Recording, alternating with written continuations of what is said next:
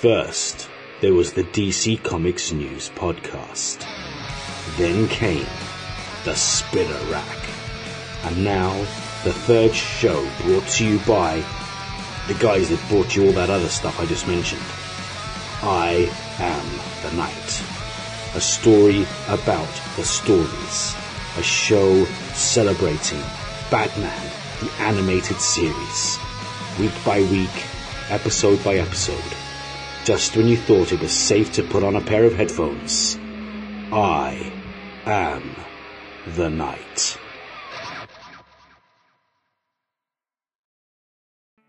This week, Comics in Motion has an excellent offer exclusively for our listeners. TKO Comics is revolutionizing the comic industry. They have creator-owned series from heavy hitters like Garth Ennis, Jeff Lemire, Joshua Dysart, Roxane Gay, and many more. If you go to tkopresents.com slash discount slash motion20 and use the code motion20 at checkout, you'll receive a 20% discount exclusively for Comics in Motion listeners. That's tkopresent.com slash discount slash motion20 and use the promo code motion20. Happy reading.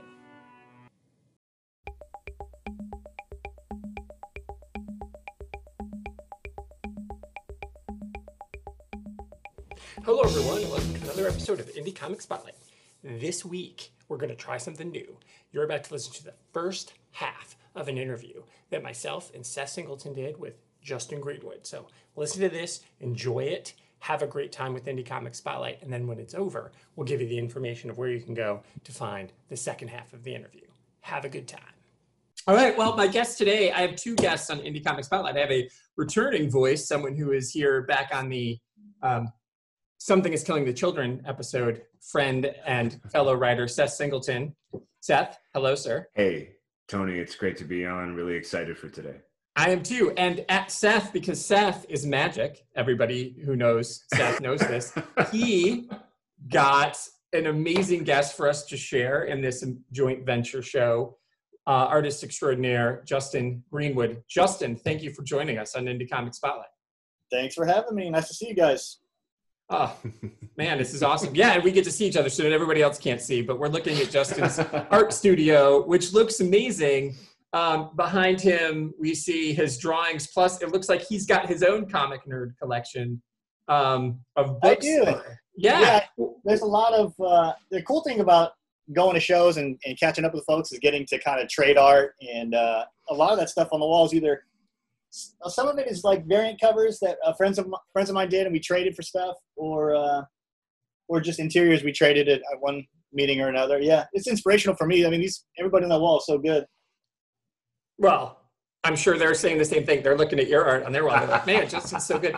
So, well, listen, the first time anybody comes to my show, and Seth already did this, so um, I will ask you uh, to tell everybody your comic book origin story. So, because you are a creator, you have two, right? You have the the first time you bought a comic story and then how that translated into um, you know getting your gig. Because you've done i mean you've been at oni press. We're going to spend a lot of time talking about stumptown because i love stumptown so we're going to talk about that. But you've done dark horse you've done um, image you know you are an indie comics you if it's an indie comic you've probably been there. So um, i'd like to hear just a little bit about that process too but mostly like you as a comic book fan and how that translated into a comic book creator. Yeah I made a. It's funny when you've done something long enough, you it, it is hard to remember like how it really started. But I know when I was really little, um, my dad was really into magazines, and I feel like um, I don't know. There's not really many magazine shops anymore. In the same way, there's not as many bookstores. I mean, they're out there, but um, we used to go. My dad used to take me. He was really into magazines. Like it was in our house. There was always, always he was he was a painter, like an auto painter, an artist, and so he would just keep track of tons of stuff, and there would be everything from like lowrider magazine to drag racing to custom paint, all, all these magazines around the house. And uh, he was enthusiastic about it. And so when he would go, we would just kind of go check out the comics. I mean, like the magazines themselves were not that interesting, but I love comics. And uh, there used to be a great shop in Hayward on B Street. I mean, uh, Seth, you're from Seth. Where are you from? Are you from the East Bay?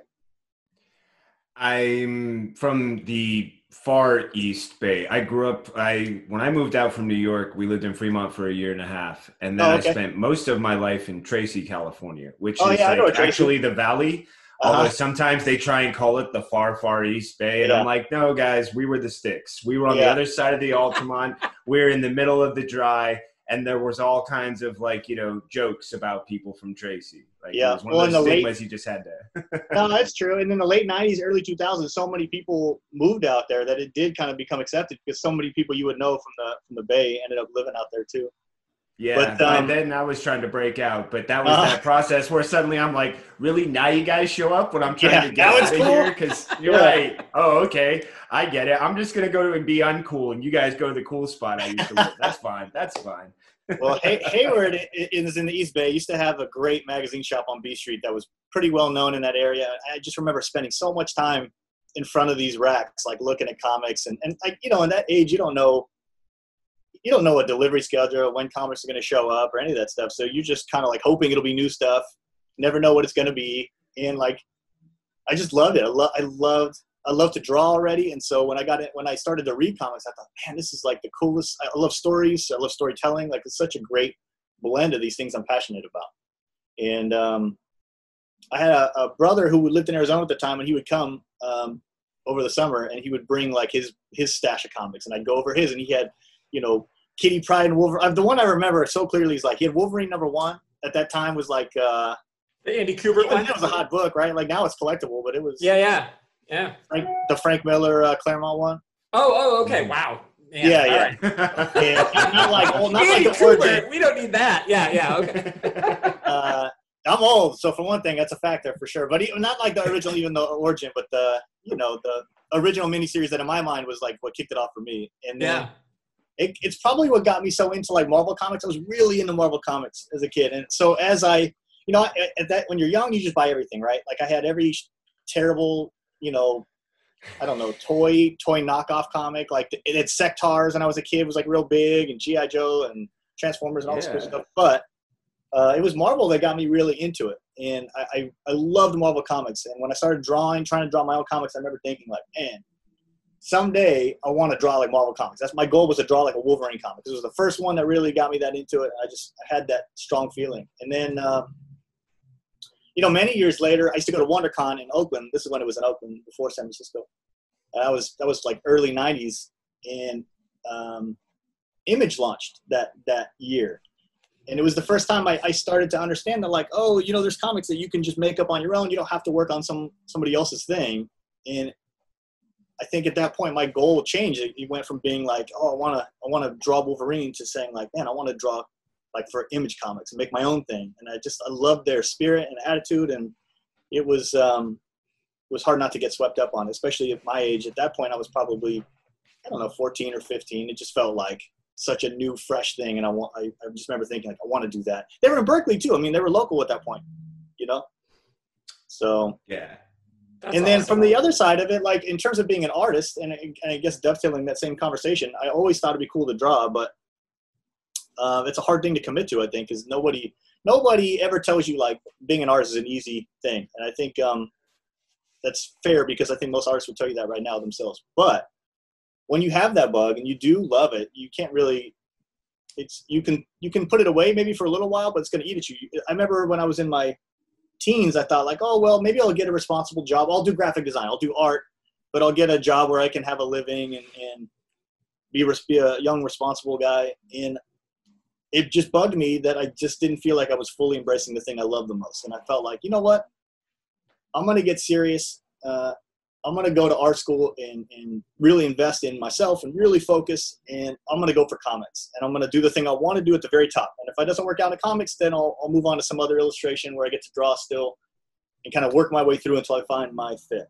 And um, I kind of gave myself a target of a few years to get understand the understand the industry, put myself together a portfolio that was professional looking, and then and then really make a run at it. And right at the tail end of that goal, I got my I was able to get my first work. So I, I got real. I guess I got lucky in the timing because another year I might have been I might have just given it up altogether. I mean, who knows? It's such a tough thing.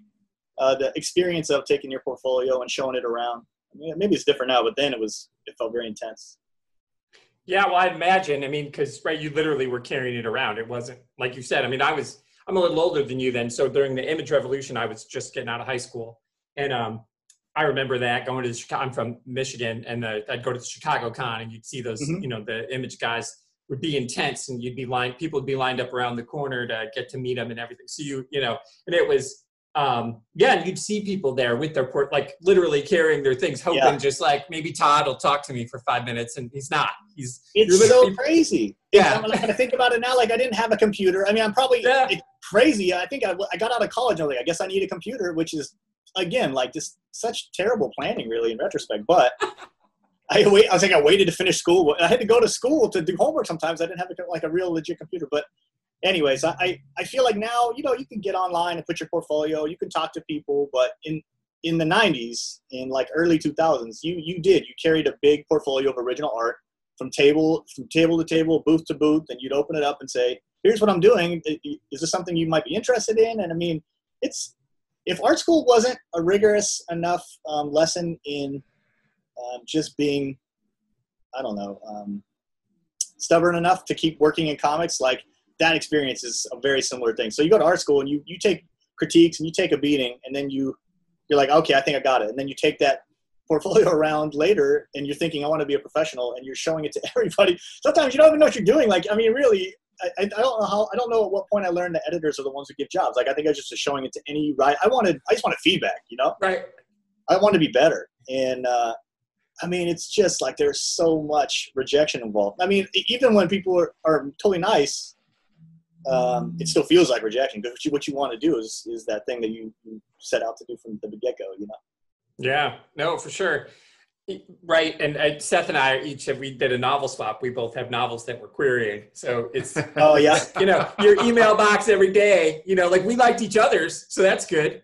Um, and then you know, but you're sending it out there every day, like, hey, Seth, like this. You don't know Seth, well, he likes it. You should check this out. So, yeah um, you know, yeah, No, it's that. That's real, and that and, and honestly, any encouragement you get at that state, at that point, feels massive because if somebody who you respect tells you, "I think you're on the right track," it's enough to drive you for oh a long time. Sometimes, I mean, like I, I still remember every kind thing somebody said at that age because man, it's the thing that made me feel like, all right, I can do this. I'll just I'll just tweak this or I'll, I'll work on that, and then I'll I'll make another run. You know, um, it's it's such a formative time and I, I'm sure every young person in a creative endeavor has some version of that. But um, it's also just kind of I don't know, it's scary too. You know, I, I'm not. I, I think artists also are not the most outgoing people to begin with. So taking that around and being like, take a look at this thing that's really important to me and tell me what you think about it is a very like intense dialogue to have with a person you don't know, right? Uh, so you, I mean, it gives you thick skin. It makes you feel like, all right. I mean, some people are not going to have time for you. Some people are going to be really kind, and, and you know, it's a process. But anyhow, It pretty much reminds me of just about every time I ever tried to ask out a girl who I knew was way above my level. and for and real, you're just like you're like hi will you like me and not reject me right? and that's the closest you want to get and you don't get any of that and you're like okay so not only do you not like me but you've also rejected me and even if you say it in the nicest way you're basically saying no i don't want you Yeah. and you know that that translation was always what i would submit i still freelance right i'm always sending out a pitch and going but okay I know you don't want it for the reasons that you said, and I respect all of those. And yet at the same time, you just don't want me. And I don't know how else to feel about that. yeah, I guess the only benefit of dating is like if it doesn't work out, you just walk away. But when you're trying to learn something, you're like, so you don't like me, but should I be taller next time? Or should I Yeah, grow my hair right. out? Can I get some feedback on that? Yeah, can you tell me what I could have done differently? Not that you care. Yeah. Right. Well, and that's the same thing though. Even like you going around to cons, carrying your thing, carrying your portfolio. And again, like I've I've been you know I've been to cons, seeing people do that, and I've seen um, and I mentioned this on my show before, but at the Chicago Con years and you know years and years, maybe even before the image. Um, thing, like I met Mike Baron just standing in a hallway. He's like, Oh, wow. "Hey man, I've got this comic called Badger." And you're like, "All right." Like that's how you know because he's from Wisconsin, so that's how I met. You know, I'm sure it means nothing to him, but I will always remember meeting Yes. Mike Baron, like standing in like one of the small. You know, he paid fifty bucks to get a table, and you're just walking through because you're going from one show to the next, and you're like, I think Steranko's in that room, and you're like, Hey, and he's like, Hey, I've got this thing. So, um, you know, I, I stopped and talked to him. Glad I did because I fucking love the Badger, and I'm going to do a show on it soon.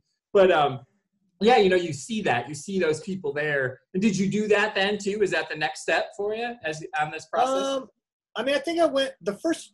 If I remember right, I think my first year was really just a collection of some sequentials that I had made up or stuff that maybe I graduated with. Uh, and right at the end of school, I felt like I'm gonna, I'm gonna declare comics my major and really focus on that. I had a really haphazard portfolio. I, I really didn't have something um, that represented me very well, but it was a start, you know. And I, I took it around and and got feedback, and then I felt like okay. And then conv- it's basically like in those days. I mean, it's like I had a ton of money either. I had a regular regular job where I was working, and then I was doing this on the side. So, so I felt like, all right, well, the next convention season, I'm going to come with something tangible. So I, I teamed up with a friend of mine, uh, Dave Dwanch. Said, do you know Dave, uh, Dave? He's an East Bay guy too. No. Um, sorry, I'm totally blanking. I want to say I know that name. Uh, clue me in. Uh, Uh, I've known him for years. He he used to. I mean, I met him at like when he worked at Crush Comics when I was like a young guy. And he was he was like a few years older than me, maybe just a couple actually. But Huh. um, anyhow, he's a great writer and he's a good artist too. But at the time, he wanted to write, and so we said, hey, let's let's wo- let's work on something. And so we put together a pitch um, for a comic that we felt like, all right, we had like genuine samples, a cover, it was a real pitch, and we took that around the next year to uh, WonderCon and our local shows and the feedback we got was really great. No, nobody picked it up. It was super ambitious for a couple guys who don't have a track record. It was like a year long commitment. I mean, it was like we didn't know that. We didn't. The logistics of the business part of things is something completely different, right? Like, in I, until you have some of that experience, I just didn't know what was reasonable to ask of an editor. So we pitched this grand idea that um, most people told us like that's way too ambitious for a couple folks who, who don't have any experience. But um, I got a lot of kind feedback about the art when I was speaking to editors, and I felt like, okay, um, awesome. So maybe maybe I'm on the right track, but I need to pitch something that's a little more reasonable. And I, I remember talking to an editor, uh, blanking on the guy's name. Shoot, he I think he's at IDW now. At the time, he was at a smaller publisher, but I remember he him telling me like, "Hey man, uh, your art's good, but the thing I, I can't understand is like what you're into because I look at this portfolio and it's so broad." like you have some superhero stuff here and you got like a horror thing and some crime. And uh, i just thought that's a good feedback. So i'm going to focus on the thing that i want to do the most. And i kind of worked up an idea for a pitch that was really small uh, in scope but something i could handle and i went around the next year with that as my goal and i felt like this I'm a- i feel like this is the thing i want to do it represents me well it's good i felt like it was good at the time and um, i ended up at uh, at Oni's booth uh, talking to James Lucas Jones, who's now the he's the head of, of the group over there. I forget what the title's called, but in those days he's the editor in chief, and he says, "You know what? Uh, we're not looking into work right now. I mean, this, this stuff looks good, but um, but I do like your art, and we do have a project that I think you could be a fit for potentially. Why don't you drop me an email in a couple weeks, and we can talk about it when like conventions season's over, and we kind of get a chance to wrap." And um, and that thing grew into um, my first opportunity, which was Resurrection. This was the first uh, comic book I ever drew at Oni Press, and it was kind of crazy when I look back now because man, uh, the first thing I did was a free comic book issue. It probably had a massive readership for a first, like the very first thing I ever did. Like I think back on it, think, for one thing, it shows a lot of faith on their part because it's taking a chance on somebody that they they don't have an opinion about either yet, but. Um, but it was uh, it was awesome, and I and I that opportunity um, ended up being a series that ran for like 13 issues, and then it, it grew into another uh, project, and we just kind of continued to work together off and on for a long time. That's awesome. Yeah, I mean, in Oni Press, that's the um, that's where Stumptown is, and uh, Yeah. um, and is that that's how that led to Stumptown? Because you come in in Stumptown, you come in halfway through. So there's four volumes of Stumptown, and you're on Yeah. volumes three and four. And so Matt left, but Greg stayed, and Yeah. so but you guys are all listed as kind of co-creators. Yeah. What was that? How'd that work out? Um, well, uh, I'm trying to remember. I had worked on a few things, and only at that point, had worked on Resurrection. Also, uh, coincidentally, Resurrection had existed before I came to it. Also, it was Marc Guggenheim's uh, project, and he had had another artist, and I came on to restart the book at that point. Um, and I had done that, and then Marc and I had started working on another book called Stringers that we were just kind of working on alongside. And I had I had stepped in on Wasteland for a little bit. I don't know if, if you're familiar with Wasteland. Um, I am Anthony. Gossin's long-running post-apocalyptic westerns. Awesome comic book. Um, but coming onto a series that was already developed at that point was kind of familiar territory. And um, James had reached out about it and said, "Hey, I, I don't know if you've read Stumptown. I had. I, I love the I love the comic already. I'm a big fan of Greg's. I mean, even separate to working with him, he's just an awesome writer." They said, uh, "You know, would you be interested in, in working on this? We're talking about bringing it back." And I was super pumped, and I love the idea of doing it. And and to Greg's credit, he's always made me feel like, look, um, with respect to what came before, if you're going to come on here, I want you to feel like a partner on this. I want you to really take it on like it's yours, and um, and collaborate, really collaborate, you know, not just kind of take direction. And I think um, because that was our sort of our relationship, and has been relationship, my relationship with a lot of writers too. I feel like that's kind of a one of the things I like about creator-owned comics, but um, we took it on as a as a partnership in that way. So that's why that stuff gets credited that way also. Yeah, because you invented, um, and you're you come in on the um, the first mystery is the they're at the soccer. It begins at the soccer match, and Yeah. uh, CK. Did you invent like so that CK shows up for the first time in that book? Was Yeah. that was that your invention? Was that like well, mine Greg's. But Yeah, yeah, she didn't exist before that. I think she's Right. a great character too. We like both talked about how cool it would be eventually to see her on the show too. She's such a great um, pairing to Dex. I think.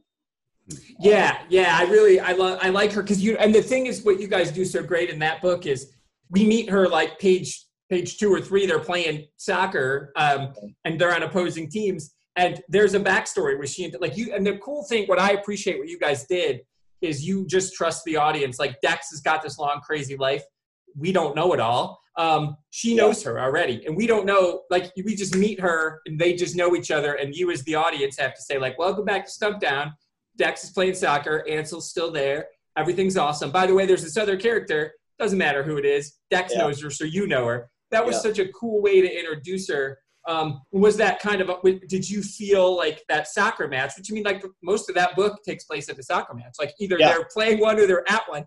Um, or that first issue back. So, like, what was the what was the reasoning there? Like, say, like, hey, we're not going to dump Dex right in the middle of the case. We're going to actually like have a like kind of a day in the life of Dex and Ansel. So, like, as you're coming back to a series in that way, was that intentional? And how did you and Greg have that conversation? Um, I, I mean, I don't remember Greg and I having that specific conversation, but um, I do think that that series needed to be not tied to the other ones directly, right? Like you needed to feel like it was fresh and still referential to the original material because I mean it's all her story. It's just that um, you want to make it so anybody can pick it up and follow along without any trouble. And I think that was probably the driving driving thing behind it. But um, I I do remember feeling like, man, you know, of all Greg's projects, on some level, I always feel, and I might be wrong about this. Some might have to ask him, but um, I always felt like sometimes was kind of personal to him because I felt like, I don't know, something in Dex, and it's in Portland, just their personalities wise. I, I, I felt like that story was close to him. I really wanted to be true to what he, what he had wanted out of it initially, and um, doing the starting off with the soccer case was particularly that way because I, in talking to him at the beginning, it was clear he's- he's a massive Timbers fan, and um, I really wanted to get that right. And so like that's a that's a culture that is very specific and involved. And he he sent me a lot of video. Uh, he sent me videos and a lot of uh, photos, and just remember pouring over all of it and just being like, okay, I really want to be true to the spirit of this. And I'm not. I mean, I'm not not a soccer fan. I just was indifferent to it. But in catching the passion of that like that that energy, that that was the thing I think I was most focused on. It's just trying to pull that off. And for him, being a fan of it, making it true to that spirit, so that he doesn't look at it and feel like, oh, that's not exactly what it would feel like. I want him to be, if he if he is will, willing to pass that, I'm sure anybody would who who's a fan of that sport too. You know? Yeah, Yeah, and that I mean, I watch. I know Seth, you watch footy. Have you ever watched a Timbers game? It's bananas. It's not only bananas, but this is where I admit that I spent 19 years of my life chasing a potential soccer career. It's one of the reasons I didn't commit as much to writing because Oh, I was wow. physically exhausted all the time. Yeah, three knee surgeries later and a lot of suffering. And I was like, okay, so this is no longer my path. And then, you know, discovered uh, the the sort of seedier life of athletes who get injured and sort of got to find their way and then gradually it was like okay let, let's try this writing thing and that's that's been its own journey but man That's a I hard mean- resolution to make, though. If your heart really is set on it, and then not being able to do Ah. it, that's, that's um that's difficult. You know? it's a challenge. It, it really was. It was also one of those things where I, I had to accept that there were some aspects I couldn't control, which was a really yeah. important thing for me too. I mean, yeah. your your body only does so much, and yeah. when it actually literally breaks, you then have to sort of decide, okay, well, what is this goal I'm looking at? How feasible is it? What else can I, you know, manage or survive if I'm trying to do this anymore? And the clock had there was a really great window, and and during that moment, I was like, I didn't get to where I needed to be in order for this to take off. Yeah. And uh, yeah, it was it was a challenging thing, but it also became one of those formative moments where I understood yes.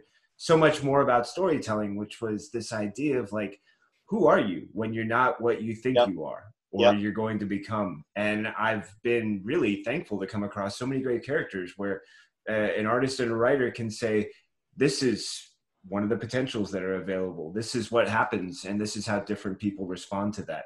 Yeah. And um, I think understanding that crux can be really valuable for any aspect of storytelling. It's, it's. I think you're right.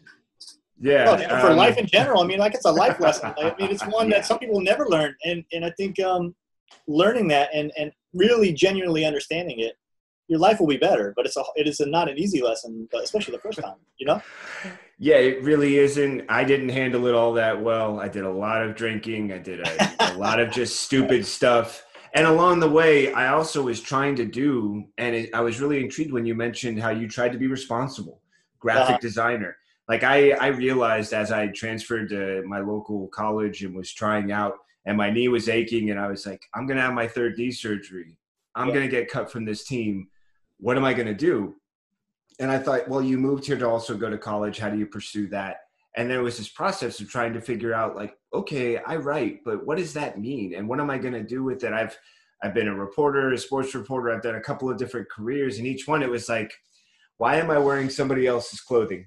Yeah. And why does it not fit? And each one didn't actually fit with who I was or what I was trying to be. But as you mentioned, that was one of those life lessons going yeah. with it. It's like, okay, who are you now, and and what are you trying to become? Because that stage of your life is over.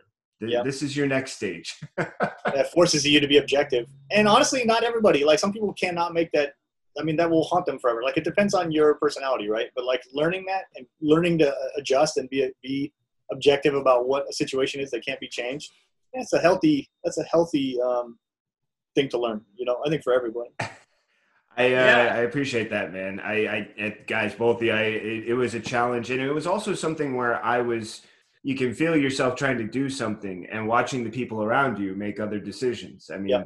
of all my friends, I, I was the only one who didn't have kids or decide to get married or do other things that makes your responsibilities and priorities very different.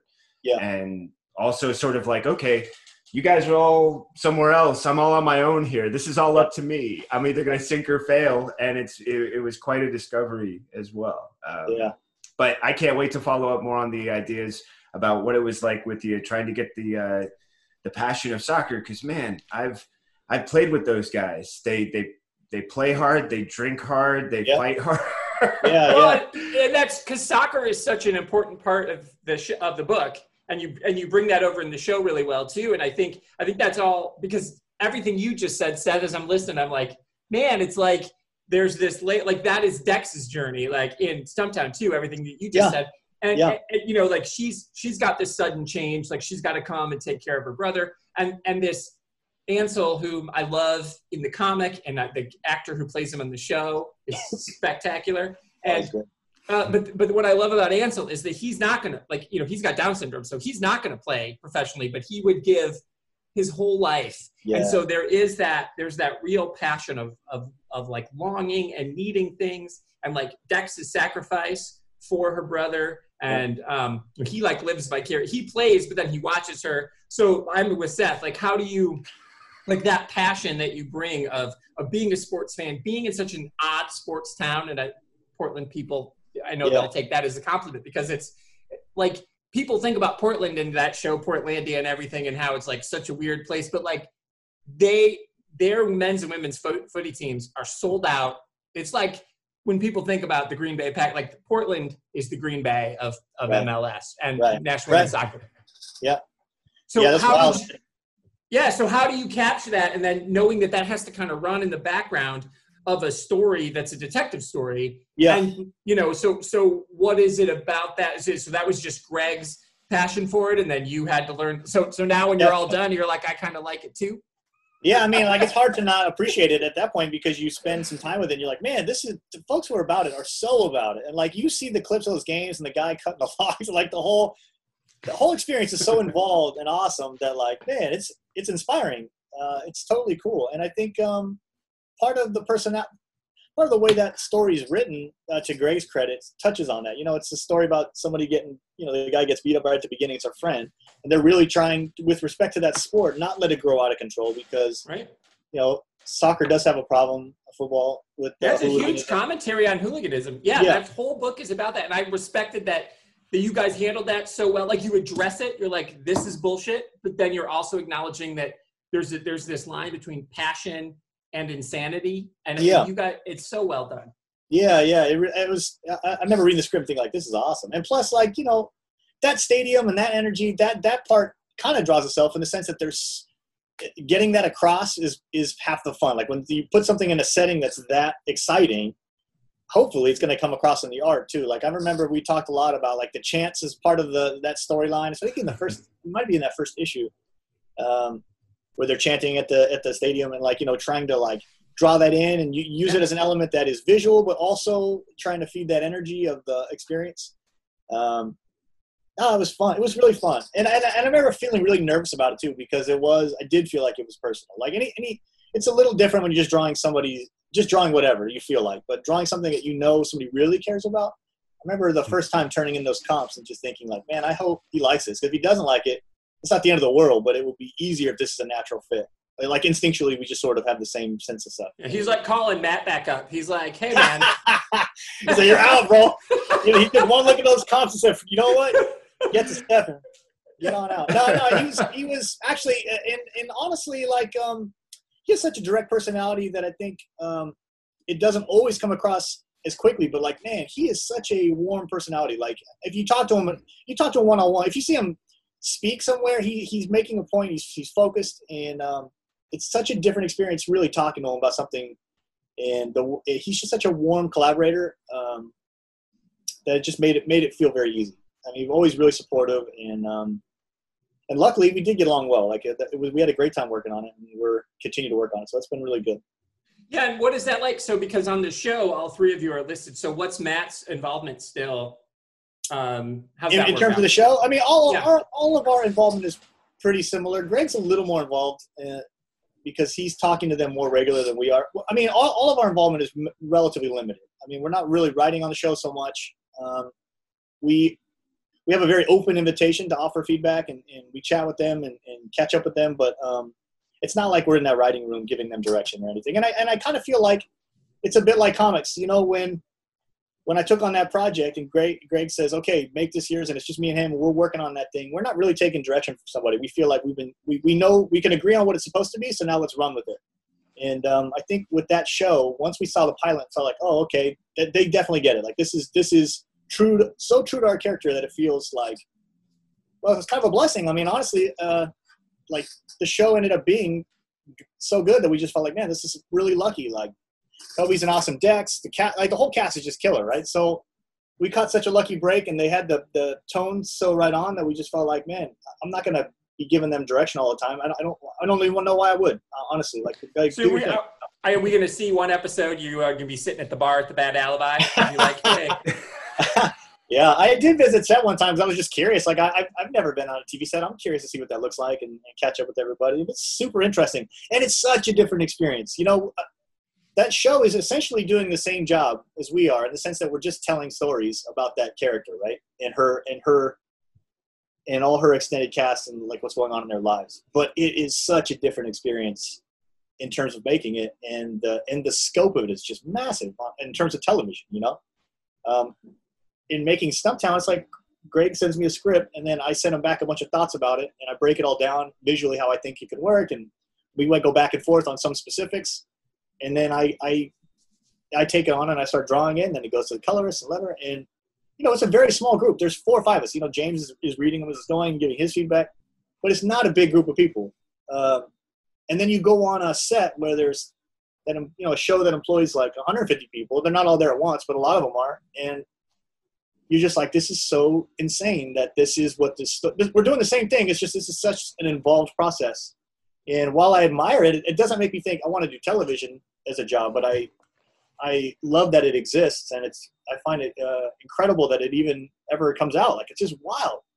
It's such a such a massive endeavor.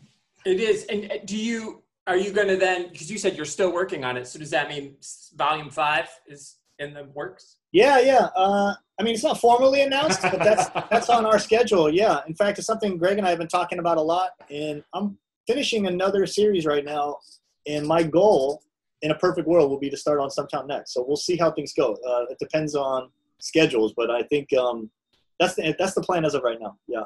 Yeah. And then one last thing about well, two two more questions about Stumptown. Sorry, and then yeah. we'll. So, um, well, what, so what was the impetus for? Because there was a break between you coming on. So, what was the impetus for Matt for for the switch? Was he just like, I got other shit going on?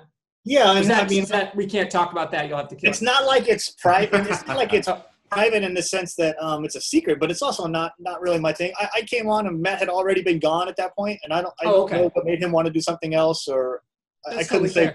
Yeah, I couldn't speak to that part of it. But when I came on, I, it was agreed upon that they were both happy to see the book continue. And, That's awesome. Um, like Matt and I get along great. Like I've never, it's never been weird at all. But I, but I, I, I couldn't speak to that directly. You got that's a question for him.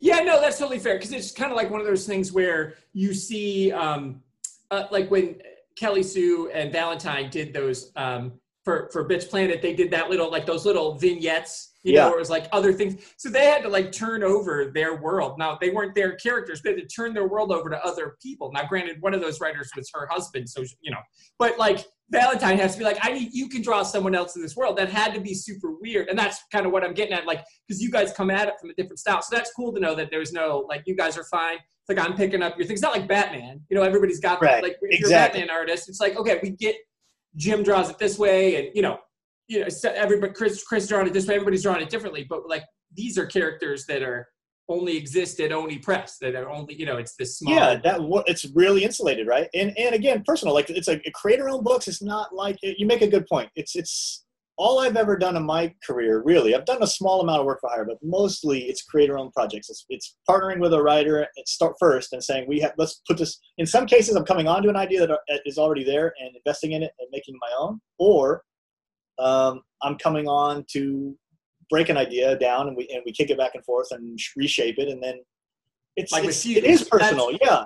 Yeah, I mean, like with Fuse, you were there from the jump. Yeah. That's your book. Yes. Yeah, yeah, yeah, yeah. Um, I mean, and, and, and, really at this point, all, all my projects, I have a bunch of stuff I'm working on, and all of it is that way. Like it's basically just, it starts with a bunch of conversations with a writer as we go, like, what would be cool? And we're kind of mulling it over until we find something we're like, we both like are really excited about and say, yeah, I think this should be the thing, you know? And then from that point, it is, it's so personal and it's, it is, it is different. Um, and it's a hard thing to articulate, but it, I, when I come on to somebody else's project, a project that already existed, and I say, okay, here I am it is important to me to make sure it's true to the spirit of it. I'm not going to draw like Matt. Like we're just different people, and, and yeah, that's okay too.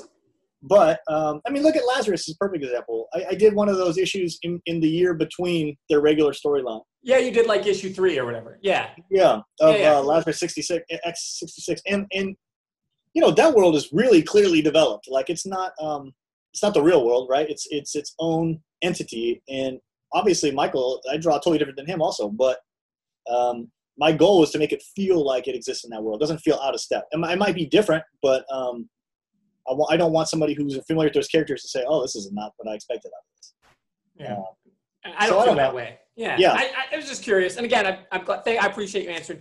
The one last yeah, thing about Stumptown is um, on the show, and this is I thought this was super smart, and um, but I was curious what you thought that they Hoffman is a woman in the book, and yes. she is a man on the show. And then Hoffman's boss is a is a man in the book and a woman on the show, Camryn Manheim. And of course, yep. you get Camryn, you're like, yes. Yeah, yeah, for sure. So, she's awesome. uh, she's amazing in that show. She's so great. Yeah. She's hardly in it, but when she's on it, she just commands everything. So, what was like when they pitched that to you? Were you were you guys like, well, you know, we this because Hoffman's when you guys do Volume Five, Hoffman's still going to be a woman, obviously in the comics. So, what was your thought process on that? And um, you know, on, on that big of a of a swing? Because you know, I mean, everybody's character, like Ansel and Dex are Ansel and Dex. Their char- their characters don't change, Right. but the rest of the supporting cast, Yeah. they're just a little different here and there. Yeah, but that's the I biggest I- swing. I I didn't. I mean, I found they. I mean, it wasn't like somebody asked me, "What do you think about this?" They. I, I remember reading the script and that's what they had done and thinking like, "Oh, that's interesting." But, and I just felt like, look, I mean, I, I'm of the opinion that the comic book is a comic book. If, if adapting for television benefits from making changes, as long as those changes are true to the story and spirit of, of what we were doing, I'm, I don't have I don't have a strong opinion about that. I think it's fine. But there was an actual practical reason for that, and I didn't find out until later. I think. um I was on a panel with Greg at Rose City last year, and it came up, and I didn't realize it, but that character exists in some of his other books. And so I think in order to use the character as it was, in order to use that same character would involve having to get the other books involved, and there's a rights issue. So I think that was a choice made for practical reasons, but it turned out to be great ones, and, and I think um, oh, he's we got real so lucky good. in terms of what happened. Yeah, yeah, he's amazing and and the chemistry that he that the two of them have i mean every like i said it's a banger everybody's good there's not a bad performance on the show even I can't believe it. I can't believe how lucky. It's, it's such a lucky. I, I, I sometimes I just can't get over that cast. Like it's just perfect. Um, like like if it's somebody who had a dream cast, and I couldn't come up with a better group of people to be working on it. Like I feel super super lucky in that regard. Yeah i can't wait for season two man i know that covid is an asshole so it's going to delay it, but um, It'll be delayed, but it is. They are working on. I know they're writing, and I I things are happening. So I'm I'm hopeful that uh, it'll be they can find a solution soon. But again, you're right. Like there's just no way to know for sure at this point. You know. yeah well man look i I'm just going to point out something too, really quick, Tony, before you step away, is the fact Yeah. that people can't see us on the video right now. But when he said there will be a Stumptown Five, the arms over the head, right Oh, there. I was like, that guy needs to be at a soccer game. He's going to Yeah. be just fine. You know what? It, the only thing that was missing from you was the 45 second goal, you know, and then yeah you know, la, it just like Yeah. that. You were you were It was impressive, that- my friend. It was. Let's thank you. I appreciate it. Yeah. No. I just. I, I. I think the comic is so smart, and what I like about what you do, and this will come up, I'm sure, in part of what Seth. You know, when Seth Seth's questions about your craft and everything. It, what the stuff that I like that you do, like Stumptown, um, and you know, Fuse in particular. Those are like crime books. Um, they're one's a little one science fiction, one's regular fiction, but they're but but like these these mysteries and there's like these like the thing about Stumptown that I love is that like Dex's parents, the mystery of Dex's parents, it's just out there and Yeah. it comes and goes and it's like it is what it is. We'll deal with it. Maybe we'll ever find out. And so it's like you've always got like layers upon layers, and Fuse is the same way. There's layers upon layers. So I just I just really appreciate that the way that you're not you're not writing stuff um, to, to for, for people to be like I don't get you. Like if somebody doesn't get it, you're not going to be mad because you're like yeah it's okay because I'm Yeah. telling a really thoughtful, complicated story. And I think that's why Stumptown works as a comic because, like you said, when you come on those volumes three and four, you if you hadn't read one and two, it's okay. You're you're re-meeting Right. them, and but but you know if you did read one and two, it just adds to this already cool story. It's almost like a this is I'm a big book nerd, so it feels like Nero Wolfe. Do you ever read the Nero Wolfe books? No, no, let's check it out. so so Nero Wolfe um, were the series that um, Rex Stout wrote, and he and they um, that Nero Wolf was a was an agoraphobic, and he was like an obese detective, so he he couldn't go outside. So his leg man Archie um, had had uh, uh, photographic memory, so he'd go out in the world and see things. He'd come back and he'd tell things to Nero, and Nice. Nero would solve the crimes. So Yeah. the thing was, is time that like time changed. Like when the books were in the 40s, they were in the 40s, but they never aged. So like every new decade, they just re-racked, and it didn't matter. So you could pick up a Nero Wolfe book that takes place in the 60s, and they're from that time. And if you pick up a book that takes place in the 40s, they're from that time. So what I like about Stumptown being a detective story, it's the same thing. Sorry, long-winded. Is that that's what you do? It's like if you pick up volume four and you don't see, you're a good. You've got a complete story. That There's growth in the characters. There's an arc there. Like when you, like I said, when you drop CK in, like Right. she she just already lives in this. She lives there. She's you know. So it's just such a cool way to tell a story. And so I'm assuming when you do volume five, if you just start with volume five, you'll be okay. I think that's a credit to Greg's writing too. I mean, he's so conscious of that. Like, um, you know, Dex's sister showing up may not be that big of a deal. Like you, everything's there to understand. It's not like you're not going to understand it if you just buy the, buy the. I guess that's the fourth one. But, Fourth one. um, but man, for a regular reader of that book, meeting her sister is a big deal. And um, we always talked about like what her parents would be like. We had plans to bring her back into it, but um, this fifth volume has been planned for a while. Like we, I mean, there's other stories we want to tell, and we felt like we were heading in a, a direction. We had a rhythm going where we felt like we were building towards. You know, volume four was a little bit lighter. Um, it's kind of even a little like I thought it was pretty funny, honestly, with the coffee. Yeah, stuff. that's the co- And- that's the coffee the coffee that comes out of cats' asses. Yes. Kopi Luwak coffee, yeah. Yeah, cat shit coffee. And then, you know, we had that standalone issue that was si- like mostly silent and I just, it was like a break. And then the plan was to head into something that was pretty dark after that. And we, and Greg had some ideas for a storyline that are still the same ones he wants to work on now. And um, hopefully we'll be starting on it soon. I mean, it seems likely at this point. That's awesome. Yeah. Well, thanks everybody. I hope that you had a great time. Uh, this is the end of the first half of the interview, and so I'm going to throw a little note in here before you hear Seth and I explain where you can find us online, which will be the same ending on both shows. So right now, you've listened to the first half of the interview with Justin. It was amazing. He was such a great guy. What a great time. Stumptown, great book. Unfortunately, we just learned um, as I'm recording this, which was after we did our interview, uh, Stumptown was renewed, and as of today, it got canceled again by ABC because of COVID, because COVID's a dick. But fingers crossed, maybe Hulu or FX are going to pick it up for season two. We can only hope. Let's hope, let's hope, let's hope. Uh, let's root for that. So, in the meantime, what I need you to do is go to the show notes and you'll find a link to Seth's show, Storytelling with Seth. Seth, so you can go there. Easy for me to say. Storytelling with Seth. Boy, see, that's why he's a better podcaster than me because he made such a cool alliterative title and never screws it up. So I'm going to leave that in. Storytelling with Seth. There will be a link in the show notes. You need to go there. You need to listen to that. Okay? Thanks everybody for listening this far. You'll hear us ramble on and give everybody where you can hear us online. And then we'll be taken out with Blondie's Heart of Glass, which, if you've seen the show Stumptown, will make perfect sense. And if you haven't seen Stumptown or read Stumptown, seriously, what is wrong with you? Thanks everybody. I'll see you next time. Um, everybody can follow me on Twitter. I'm at Tricycle Boombox. And you can go to my website, which is just arfarina.com. And if you're not on Twitter, you can send me a message there. It is not nearly as cool as Justin's website, but you can reach me there. As for me, you can find me for those, you know, quick tidbit conversations on things like Twitter, One More Singleton. You can find my website, Seth Singleton Storyteller. You can follow the podcast, Storytelling with Seth. But really, type in Seth Singleton and story or storytelling and find me whichever way you feel the most comfortable. I, I would love to hear from you. Love talking about great content like this. Yeah, me too. All right. Well, we will see everybody next time. Thanks, Seth. Thanks, guys. Thanks, Tony.